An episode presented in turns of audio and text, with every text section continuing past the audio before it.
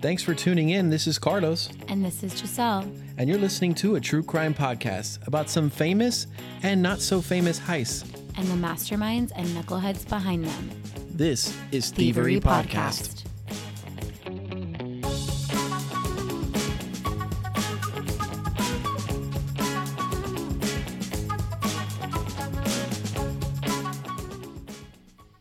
Okay, we are live rolling episode two of Thievery Podcast. Episode two. How you doing, Giselle? I'm doing good. I'm glad we're here. Finally, finally recording episode two. Yeah, this week was a pretty rough week, huh? Pretty busy. We've been busy. We've been really busy with the holidays. Well, Oh yeah, Halloween. Halloween. We threw a big Halloween party, getting ready for the um, upcoming trips we have, and definitely getting ready for the holiday season. Bunch Yeah. of family, so you know it's good to get away into our little loft and Our little podcast cave. little podcast cave and get a few minutes to record an episode. Yeah, let's do it. And uh, today's heist is a good one. Uh, today's heist is actually a very famous and popular heist. Uh, this brazen crime has become a legend in the history of New York City. that was my uh, my New York accent. It's Terrible, Let me try, terrible. to- wait, wait, let me try it again. Hold on. New York City. Okay, that was a little better, but still. Bagels, hot dogs, Okay, okay. You know how I feel about your. mad traffic, No, no, what? subway systems, No. rats, pizzas. Horrible. Horrible, all of Horrible. them. You are terrible at that. Yeah. So in today's episode, we are covering the Pierre Hotel heist. Okay. All right, and um, let's just set the let's just set the tone of the year. The year is 1972, which was a pretty interesting year. And a few just headlines from 1972. Um, Uruguayan Air Force Flight 571 happened, uh, which was the flight that crashed into the Andes, and the rugby team had to like resort to cannibalism to survive. Do you remember that story? No. I think they made a movie about it and I everything. don't. Honestly, you said this heist was popular, and I don't even. I've never heard of this story. No, but do you remember the, the what I just told you? The for the No. Uruguayan. So yeah, so a flight I guess crashed up in the Andes in the mountains in the freezing temperature, and um, they didn't have any rescue teams come get him. And after a while, they started just eating each other. So who sur- who survived? I have no idea. I didn't deep dive into that, but I. I'm gonna have to side note after this and look that look into that. Yeah, it was pretty crazy. Another story that happened is uh, Nixon was implicated for the Watergate scandal. Okay. Remember that? Yeah, I mean it's Yeah, Forrest Gump got him busted. He snitched. Remember, if you remember the movie? yeah. I am not a crook. you are, and you got busted, buddy.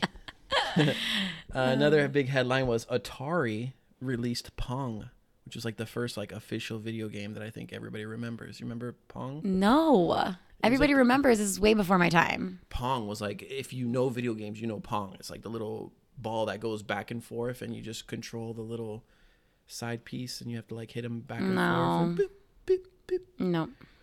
Anyway, but to start that whole year off, 1972, the Pierre Hotel was the was the big big bang of that year that started all off. So this heist was like the Yeah, this like happened everyone knows about this heist. right, and it happened just after New Year's. So it was like the beginning of the oh. year. This what started the year off. So that year had a bunch of crazy things happen, but this was like the kickoff. okay. All right, and it's started with two professional thieves, Bobby Comfort and Samuel Nalo. They were the two masterminds behind the Pierre job. Bobby Comfort was a described as an honorable man in an unhonorable profession. So he's pretty much was like a walking oxymoron, you know, like a honest thief, you know. I don't know, like what's like another like assassin doctor, you know what I He mean? wasn't like he's- on it. So what did he do for a living? he, uh, he was a thief, but he was like a good guy. So it's Oh. like it's kind of like weird. Like, like that's why I said he's like. so people wa- loved him, but he was a crook. Yeah. So he was like a good guy in a bad job. You know what I mean? So I guess. yeah, he had a family. He was faithfully married. Had a Okay. had a children, um, but like a pretty normal guy. Now Sam Nalo was kind of the opposite. He was like a degenerate gambler who owed money all around town.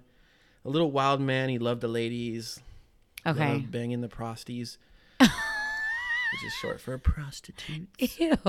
So the stereotypical scumbag. You know what I mean? okay, and I'm assuming that these two eventually are going to be in cahoots. So like it's like the Well, no, angel and the devil. Well, yeah. Well, they're the masterminds behind this. So they, Okay, the Yeah. dynamic here is already crazy from the jump. yeah. But the one thing they had in common was the heist life they had chosen. They were into some thievery.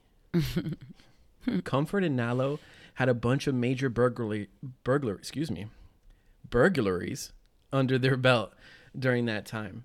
They had a huge one at the Regency Hotel, the Hotel Carlyle, the Drake Hotel, and a massive score at the Sherry Netherland Hotel, where they robbed the suite of Sophia Loren, Oh my where god. they stole one million dollars worth of cash and jewelry. Oh my god. This was a high-profile robbery during this time. It was all over the news, and the NYPD had no leads that this was Nalo and Comfort. But this was like essentially like the equivalent of like when Kim K got robbed I during was Fashion Week. just gonna say that. Yeah. So, well, just in case you've been living under a rock from our listeners, in October 2016, Kim Kardashian was robbed at gunpoint in her Paris room hotel with around $10 million worth of jewelry being taken, including a $4 million Lorraine Schwartz engagement ring. So, I was just gonna say that. I'm like, this sounds so familiar to like Kim K. yeah, this was And this is essentially like that of our time. Right. So the the so- Sophia Loren uh, robbery was the same exact thing. She was like the biggest celebrity at the Right. time. Had a staying at a known hotel, and then she got you know same thing gunpoint. That's insane. Kids were in the ho- were in the room too, and they Oh just my god, that's Yeah. terrifying. yeah. So um, Comfort and Nalo were always planning something.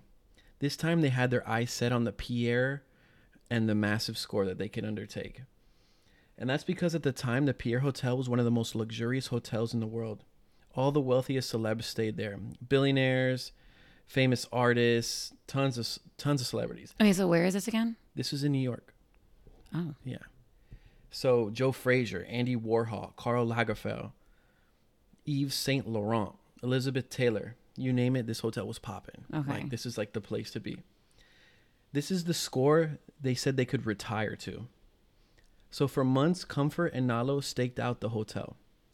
They had a room at the Pierre under a, a fake name, Dr. Foster, so they can have full access to the mark. So they wanted like to like be in and out of the hotel. They got a room under that name, so they can essentially just kind of like have free range of the hotel and see, you know, wow. yeah, so they studied every inch of the hotel layout, security detail, how the staff operates on the daily, as well as guest movements in and out. They knew it all. After they gathered all of their intel, they realized that they were going to need to set up a crew to complete this. So they reached out to Christy the Tick Furnari, which is a freaking awesome name, you know? And he was a, a consigliere for the Lucchese crime family. So just what a mobster name, the oh Tick. Oh my god! And it's like all these criminals, they all just like, let me just call up my friend. Like Yeah. they all uh-huh. know each other. They're in the same circle. It's just crazy. exactly. What a good name. Christy the, The Tick, Tick. Furnari. Okay. And during this time, the mafia was running the show in New York. And Comfort and Nalo knew they were going to need some things to complete this job and that the mafia could help with. More specifically, they needed three unmarked cars, one of which was a limo, eight guns, and three dozen sets of handcuffs. They were, al- they were also going to need the mafia family's help to get rid of evidence as well as help fencing stolen goods. Three dozen handcuffs. Yeah.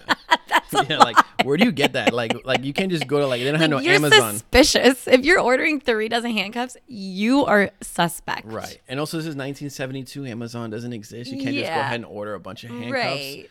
Where are you to get those things? It's not Halloween, so we can't be like, oh, it's for Halloween. Yeah, exactly. Weird. Weird. So, um yeah, so like I said, they were to need some help fencing the stolen goods as well. And for that, Christy the Tick Furnari demanded 33% of the take, which was an outrageous percentage of the heist. 33%. So, what exactly were they going to steal? Well, well, let's let's get into it. Okay, okay, okay, All okay, right. okay. So, um, But Nalo and Comfort agreed to that percentage. Okay. They knew they were going to need some help So it's just them three masterminding this. so far. Okay. Okay. So a few days before the heist, the crew gathered for the first time at Nalo's nightclub that he owned to discuss the heist and the plan of action. The full crew consisted of Bobby Germain and Al Visconti, two members of the Lucchese crime family, Ali Ben, a contract killer for the Turkish mafia, Oh my God. and his sister's husband, Al Green. Wait, it's four people so far. Yep, that's 4 Mm-hmm. A seasoned burglar named Nick the Cat Sacco. You can't even make this up. no, there's another cool name, Nick the Cat Sacco, and a freelance killer, Donald Frankos. Yeah, I'm just a freelancer. yeah, it's like that's freelance it. killing people. Let me know. Hit me up. Contract work, Mm. What's the website that they have now that you can? Uh, like Upwork, Yeah. like freelancer. yeah, exactly. I'll murder whoever you want. Oh and that made up the eight man team. Okay. Okay. So this heist was going to take place the morning of January 2nd, 1972, after one of the hotel's busiest nights of the year. The thieves knew that the hotel would be filled with guests and that they hoped that the chaos and confusion of the holiday celebrations would provide them with the cover they needed to carry out the robbery. You know, everybody's probably hungover and, you know, partying, Tired. They're probably not like really leaving their rooms. yeah. Maybe. Yeah, and also like everybody goes out in New York, you know, all decked out, all their jewelry. all- Yeah. you know, you you bring in extra money. Yeah. they figured this just is like the perfect time Yeah. it, you know, and everybody's like I said, night after. Big night of partying. Yeah, it's the perfect day to do it. All right, so January second, nineteen seventy two, heist night. All eight of the crew members put on costumes, and by costumes I mean tuxedos, wigs, prosthetic noses, glasses, the whole shebang. What? Yeah, like the so this is this blew my mind because like I just picture them like the night before the heist, like putting on makeup and shit, like putting on fake noses and eyebrows. And These are full on like, prosthetics. yeah, these are like gangsters. like, what do they know about you know cosmetics and They stuff? They must know a lot. I mean, I mean, I'm just I'm just saying if I got like the most gangster of my friends to like apply makeup to me to like that would look trash. I mean, also you have zero gangster friends. That's true too. So yeah. Yeah. So at th- at night, the Pierre Hotel closes their doors to the public, and only if you're staying there with a reservation will security let you in. So at 4 a.m., the crew pull up to the entrance of the hotel in that limo. Remember, I told you they asked for the Yeah. limo? So they pull up in the limo. One of the members, dressed as a chauffeur, walks to the door and says he's dropping off Dr. Foster Oh my god. who had a reservation at the hotel. The security guard calls up the concierge and asked, you know, if that was a valid, a valid reservation under that name. They were approved. Security guard goes ahead and opens up the door and is immediately gr- greeted with like a gun to his head. So he, Big mistake. big mistake. So they made their way through the lobby um, to the front desk where they um, abducted the night clerk and then they started rounding up all the staff at gunpoint.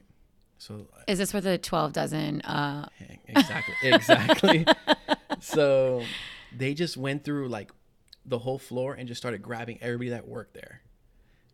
Grabbed them, locked them up in handcuffs, and just took them to um, the lobby alcove. Okay, which is like a little like cutout in like the lobby, Yeah. like in the little back area. yeah. And they actually uh, ran out of handcuffs Oh my god. that they had to start like tying and taping up the extra hostages. Like that's how many people they started like, you know, Anyone they saw that worked there, they were like, Yeah. you, you, you, you, you, you. somebody walking, boom, you're done. Like they just grabbed everybody, roped them all up. It's also really interesting that they lock the doors at night to the public. Like that's a perfect opportunity for them. They lock the doors, they they tie up the security, no one's at the door, like no one else is coming in. exactly. So what they did is they posted up in all these spots. Oh That's have an eight man oh crew. my So they had somebody post up at the doors, the entranceway. Comfort took over the phone at the front desk. just in No. case any of the guests called down to the front desk for like extra pillows or needed any services. Nothing would seem fishy or out of place to the patrons. No. Yeah. Yeah, and then Nalo and another goon. They literally put on a full production. full production. exactly. That's why they needed so many people and so much help. They had to reach out to the mob. You know, to get all oh this My- help. This is insane. Yeah. This is insane. Yeah.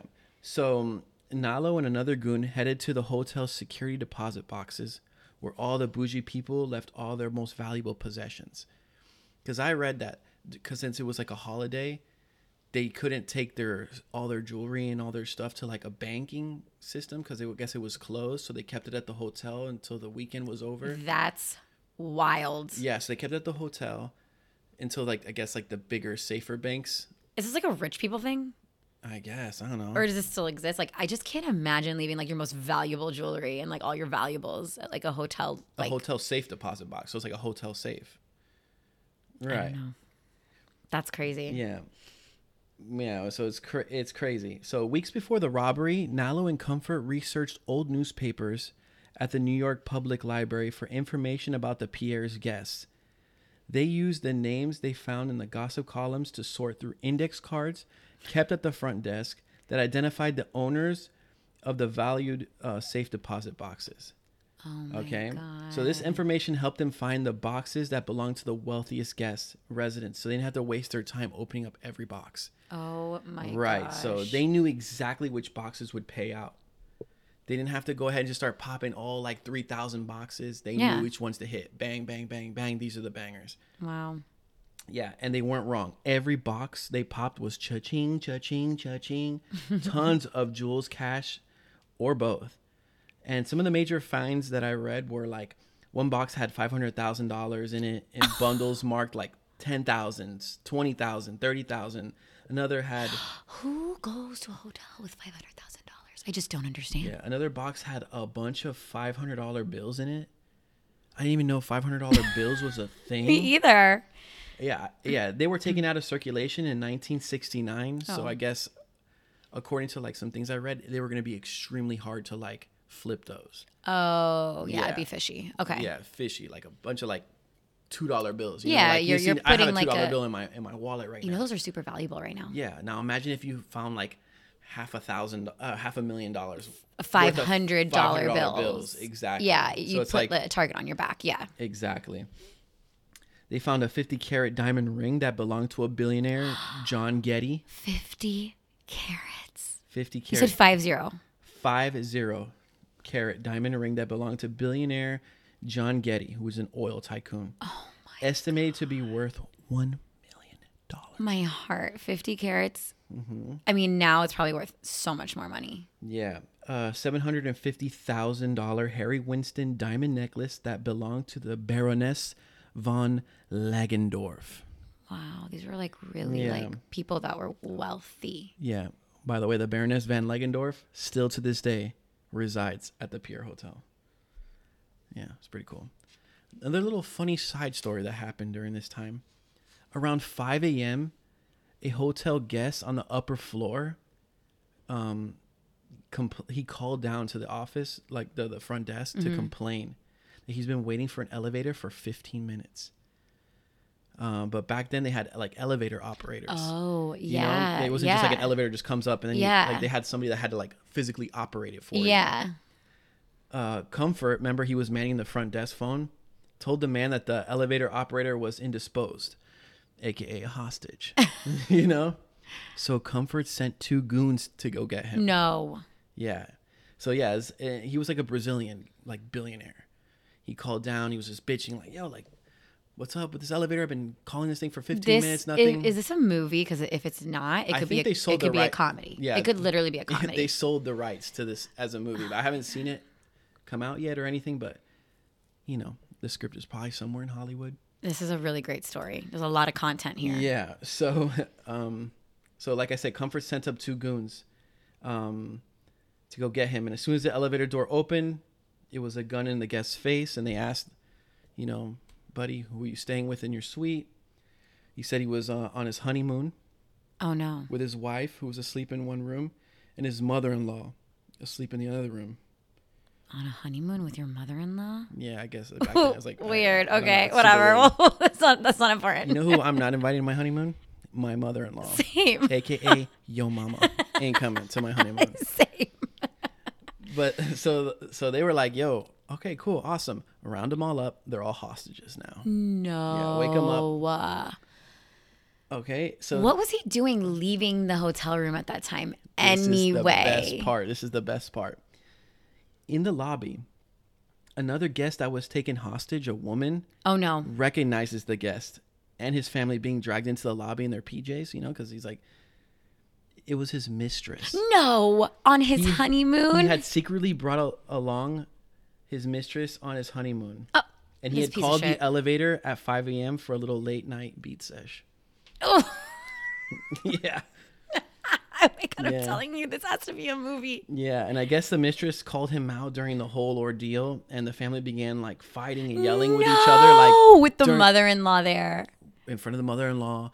They all started fighting. Mind you, this is like a heist going down, and these people are just like just fighting over like a whole nother like side topic. Like, Oh, yeah, because first of all, she's probably pissed because now he's just they've just been dragged out of bed and now she finds out that her husband's been cheating on her. cheating on her on their honeymoon. on her honeymoon, and they're like hostages now. Like, Yeah, so it's like Yeah, and the robbers were like, "Yo, yo, yo, you guys gotta chill the fuck out. Deal with this later after we book it out of here."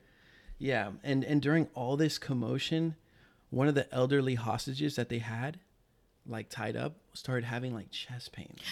oh no. Yeah, from all the yelling and stress of the whole situation, and he believes he was like starting to have like a heart attack. No. Yeah. So Comfort sees this and understands that if this man dies during the robbery, They're they're going to get blamed for his death, and that's murder.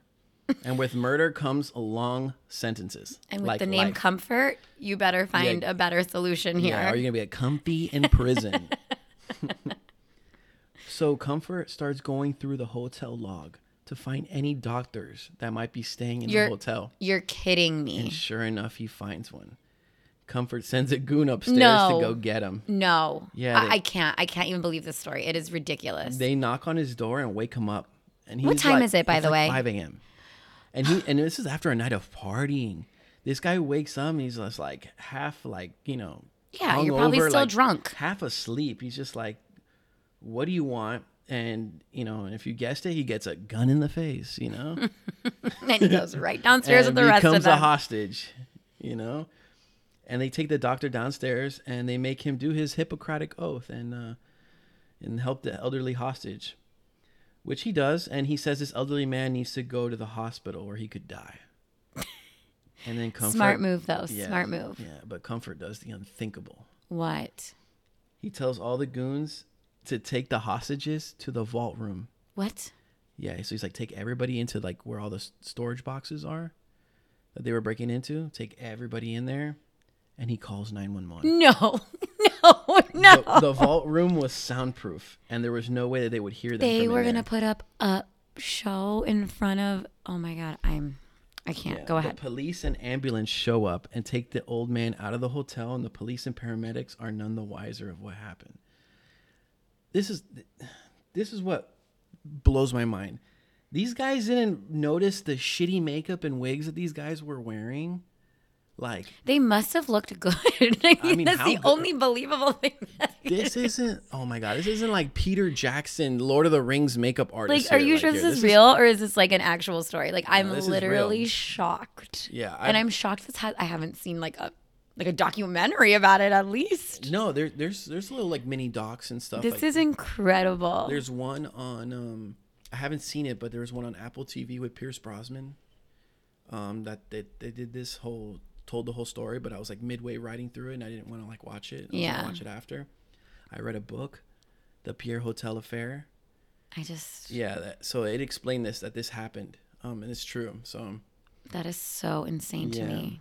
so after they leave the the ambulance and the cops after they leave nalo and another crew member keep busting open boxes by this point they have four massive duffel bags filled with money and jewelry. And it was getting it was inching closer to 6:45 a.m.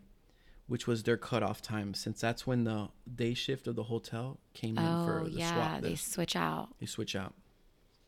Of course, Dirtbag Nalo didn't want to stop busting open the safes because this dude owed gambling money all over the town. This guy was just so grimy. like He's like, "Yeah, let's keep going, man. Let's keep going." I mean, he's not going to pay anybody back. Let's it- be real. Yeah, Comfort, Nick the Cat Sacco, everybody was just like, "Bro, we're good." The tick. The the tick. Yeah. Yeah so um yeah so he was convinced like let's just stop it. Let's call it. We got enough. I mean, the sun's coming up. It's time to go. four duffel bags huge duffel bags worth of goods like Like you're going to get your 33% cut. yeah no yeah it's it's crazy. So um, the guys grab all the bags and all the goods and they begin loading it into a limo that they arrived in. And comfort had one more task before he left the hotel he gave a $20 bill to each of the hostages that were hotel employees. He told the hostages to wait before they called the police and not to say shit. So to essentially to misidentify them. So and i know you're probably thinking like 20 bucks for some hush money isn't shit.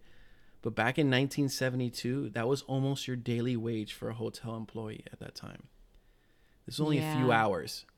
And they essentially gave you like a day rate they didn't hurt mm-hmm. you. They were like again i guess according to like everything i read was they were like super polite.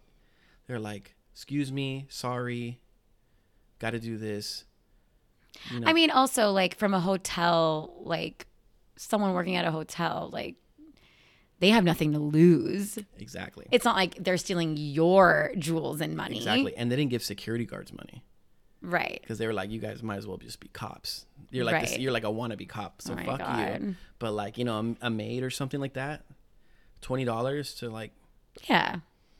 So it, it, I thought that was kind of funny, you know. Um, so yeah, so Comfort then books it and takes off with the crew and all the goods, and the heist is complete in less than three hours. Wow. Yeah. Total stolen amount was $3 million worth of diamonds, sapphires, bracelets, and cash.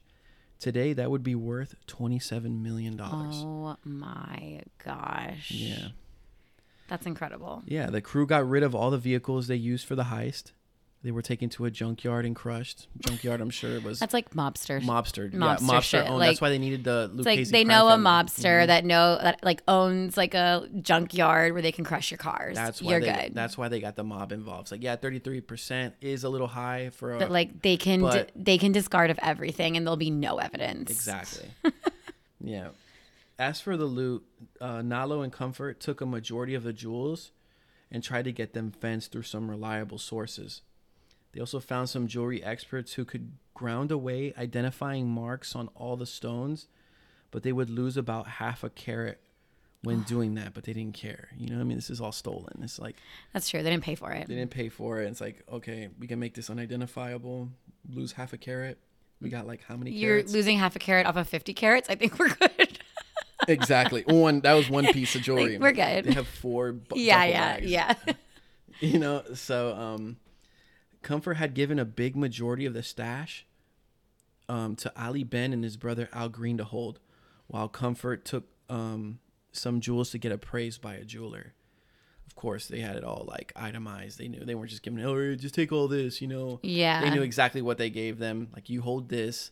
I'm gonna take some of I it to go get they're not going to be go that get dumb. inspected exactly um, which was actually good because um, during the appraisal of the some of the goods um, one of the guys that was appraising happened to be an undercover FBI agent. No. who was uh you know acting as an expert like in, the, in ju- an expert jeweler. And comfort got busted. No. yeah. A few days later nalo gets busted trying to get rid of a seven hundred and like fifty thousand dollar necklace that was never accounted for by the rest of the crew. Oh, sketchy. Yeah. So they so they believe at some point during the heist, He, when like, Nalo and another something. crew member were breaking into the boxes, that he might have pocketed something for himself, which was hmm. grimy. Like you're already like. Yeah, and they shit. all It's already yeah. grimy, and then you like grime the grimy like yeah. It's like I mean, but what do you expect from him? Yeah, he owed money all over the place. He was just like a dirtbag. I'm not know? surprised. Exactly. So once word of this got out to the um the crew, the rest of the crew, everyone starts getting paranoid, you know? Like, who can they trust? Yeah, like wondering if they were cheated, if so, how much, you know? Also that they just got busted. One of them- So, yeah. like were they gonna flip on the rest of us like they, they so they kind of got paranoid like what, I feel like they happen like tried to flip things too quickly. Like they got too like, or was it not that quick? Like that soon after? i mean it was yeah it was a little too soon i feel like nowadays you would just probably like sit on it You for have to a little- sit on it for, a minute, while. let people forget about it, and then do it. right but If i I, guess they, if I came up with something like this. but they this. had they had like a huge crew that they need to split the money you know like it's oh just, like, yeah, they had to break too it down. many things that yeah, were pressing it wasn't just them two and they could have just like you know make it through that's true. They owed people money. Exactly. So, um, so Ali Ben and Al Green, who were still holding most of the jewels, like they were holding a lot of the stuff for them, they get angry, and they think they were shorted on the heist. So they're like, "Fuck this!" Like, they left the country with all the with all the money, and they started blowing dough, like on No. hookers, Oh. partying. So they're in like Europe. I think they went to like Italy, Spain. They just were like wiling, wiling out with the money because they were like, "Fuck this!" Like, "Oh, you did me dirty. Like, I'll do you dirty back. I have all this I stuff." can't. Yeah. So, after a while, Nalo and Comfort end up taking a plea deal. They each serve 19 months in prison, Okay. which isn't bad at all for, No. for this big thing.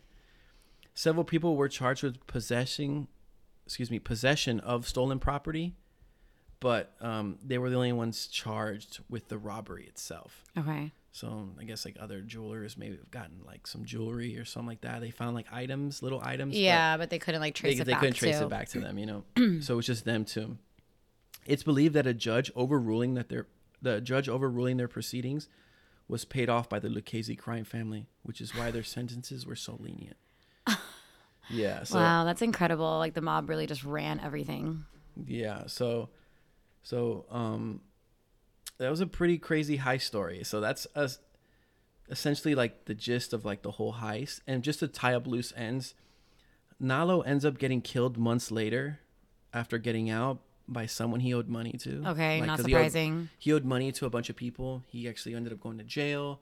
They're still waiting for their money. By the time he gets out, he, he has to get his money from the robbery. Doesn't come in time The life People- of crime, it caught up to him. and he ends up getting killed. Um, Ali Ben and Al Green end up getting killed when they get back to New York. No way. Yeah, so after partying and stuff in like Europe and like, I believe what I read in the book was that they get into an altercation at like a nightclub and Oh, they get no. like spooked. Somebody gets shot at a nightclub. They think it was them that shot him. They said they didn't, and they get real spooked. So they end up like trying to get a flight back to New York. They finally get one. and They get back to New York, and they're seen in New York and So what? They were probably like they were probably like tracked down and killed. right by Furnari's crew. And then oh um, my gosh. Yeah. So um he puts them in the back of a car like super gangster style and ends up like shooting them both, killing them. Normal gangster kill, you know, like like, in the back of a car. Mm-hmm. Movie scene gangster So, bam, bam, kill. in the back of the car, you know, blood splatter all the back of a the windshield, taken to like a junkyard, car crushed, never seen again. Never seen again. Yeah. Uh, Comfort never got back into crime, but he ended up dying of cancer in 1986. Aw, poor comfort. Nick the Cat Sacco ends up becoming an informant for the FBI, No way. and he is put into protective custody for another unrelated mafia murder. So he like gave them information on something like completely separate from the Pierre job.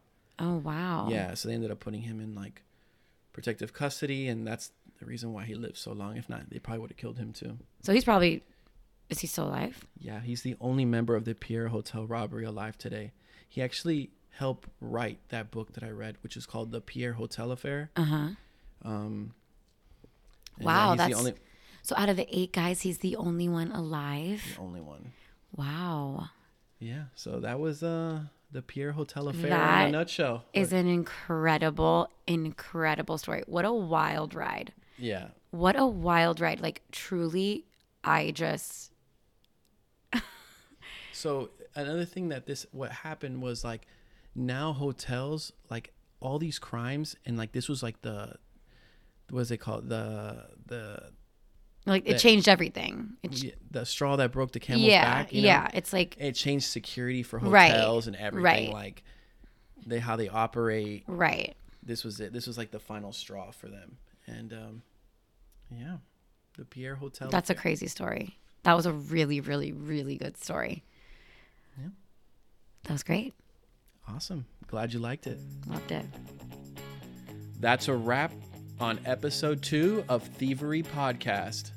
Don't forget, we're dropping a new episode every Monday. So tune in and make sure you get that new episode in you. And make sure to follow us wherever you're listening to us from um, so that you can get the latest updates and latest episode drops. Make sure to also find us on Instagram at Thievery Podcast and be sure to send us your submissions. We want to hear from you at um, hello at thieverypodcast.com. Yeah, and definitely send us that feedback. We'd love to know what we're doing right, what we're doing wrong, and Mainly what we're doing right. Let's be real. yeah. and uh, see you next week. All right. See you next week. Later.